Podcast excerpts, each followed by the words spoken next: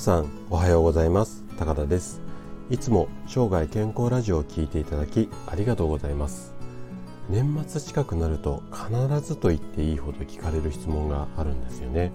でどんな質問かっていうと疲れが取れやすくなる食べ物ってありますか？こんな質問なんですね。で特にまあ11月12月ぐらいになってこう1年の疲れが溜まってくる時期。まあ、心理的には当然かもしれませんよね。でこんな質問をですねいただいた時におすすめしている食材がですね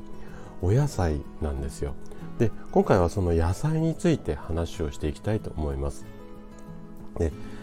野菜って、えっと、疲労回復効果がすごく期待できるんですけどもただですねどんな種類を食べても疲れが取れるわけではないんですね。じゃあどういった種類の野菜を食べればいいのか。この辺りをですね今日は詳しく深掘りして話をしていきたいと思います。で今回はですね疲労回復効果がある、まあ、疲れが取れやすい食事はっていうこう悩みを持ったあなたにですねなぜ野菜で疲労回復ができるのか、まあ、こんなテーマで話をしていきたいと思います。で今回の野菜についてお伝えしたい内容が2つあります。で1つ目前半でお話しする内容としてはですねいろんなこう多くの食材に含まれてこう摂取をすることによってビタミン A に変換されるような、うん、成分があるんですよ。このものの正体について話をしていきたいのと後半はね免疫力アップにはビタミンエースエースって何って。まあ、この辺りをですね後半詳しく話をしていきます。で今回も専門用語なんかを使わないでできるだけ分かりやすくお話しするつもりなんですけれどももしあの話を聞いていただいて疑問質問などありましたらお気軽にコメントいただければと思います。じゃあ前半のテーマなんですけども多くの食材に含まれてこう体内に取り込むことによってビタミン A にこう変換される、まあ、こういった成分ってどんなのっていうところなんですけども答えはねズバリ。カロテノカロテノカタカナですね。カロテノロイド。こういう成分なんですよ。で特に野菜に多く含まれているんですけどもちょっと聞き慣れない言葉ですよね。まあ名称ですよね。でこのカロテノん？って思っちゃいますね。カロテノロイド、うん、これは野菜のうちでも黄色だったりとか赤色の色素で強い抗酸化作用。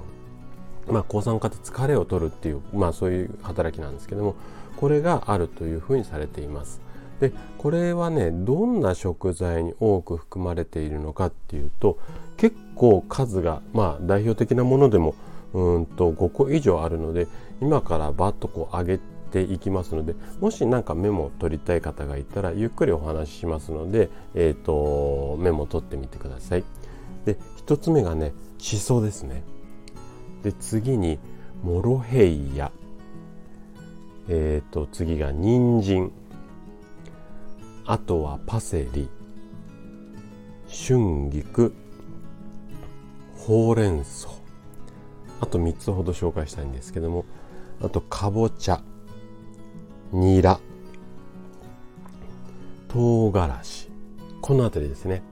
まあ赤だ黄色だ緑だ、まあ、この辺りのこう色合いをイメージしていただければというふうに思います。でこの辺、まあ、ちょっと唐辛子どうかなっていうところイメージあるかもしれないんですけどもまあ基本的にはお野菜に含有量が多いっていうふうにされている成分なんですけども野菜以外でもですねこんな食品にもこう入っているっていうふうに言われています。で果物なんですけどまずねマンゴーあとはパパイヤあとスイカですね。であとは今度海のものになるんですけどもエビカニいくらね。こういった形でいろんなこうまあ食品に入っているこの成分なんですけどもこれがね食べ物を通して体内に入るとビタミン A っていうやつに変わる性質を持っているんですよ。で、えっと、まあこのビタミン A に変換されたりとか、あとはもう疲労回復、もうこの成分自体が、えー、疲労回復効果があるんですけども、で今回ご紹介したいのはそのえっ、と野菜の中でこの疲労回復効果プラス野菜の中にはビタミンっていうものも多く含まれるんですよね。でこれはね免疫力アップの効果があってでこれもまあ免疫力がアップすれば、まあ、疲れも取りやすくなるっていうところなの、うん、関連があると思うのでまあ後半詳しく話をしていきたいと思うんですけども。でどういったビタミンがいいか。ビタミンっていろんな種類があるんですよ。A だ B だ C だって。でこの中で特に免疫力を高める効果があるとされているビタミンがビタミン A ビタミン C ビタミン E なんですよね。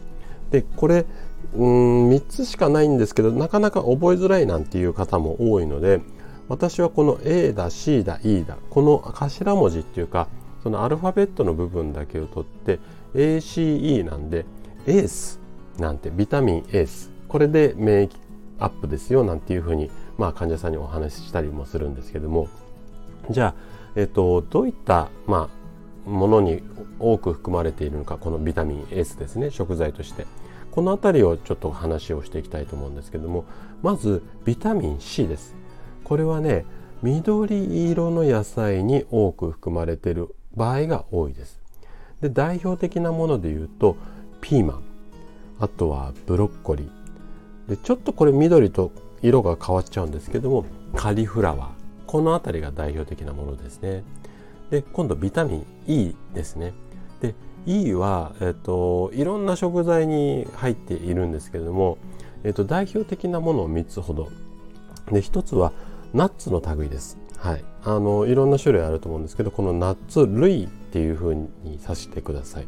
であとはお魚魚介類ですね。この辺りにもよく含まれているってされてます。あともう一つ野菜ではかぼちゃですね。でこの辺りにこうビタミン E っていう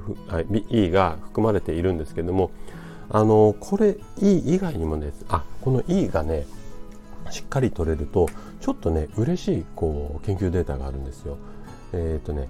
コロナ感染者のうちにこのビタミン E をしっかりとっていた方っていうのはこの感染者の中で93%の方が軽症で済んだこんな報告例があるんですね。なので今この時期ここはねあのビタミン E 結構意識してもらってもいいかなというふうに思います。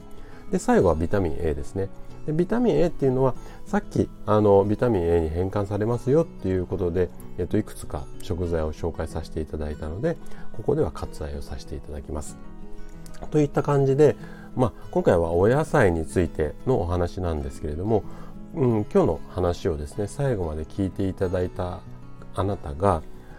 ちょっとまた下噛みそうな名前なのでゆっくり説明しますね。カロテノロイドやビタミン A ですね。A と C と E この辺りを意識して生活することで確実に健康に近づくことができます。人生100年時代と言われて多くの方が長生きをする時代になりました。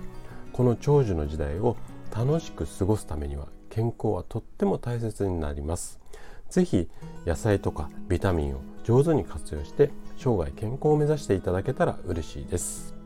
それでは今日も素敵な一日をお過ごしください。最後まで聞いていただきありがとうございました。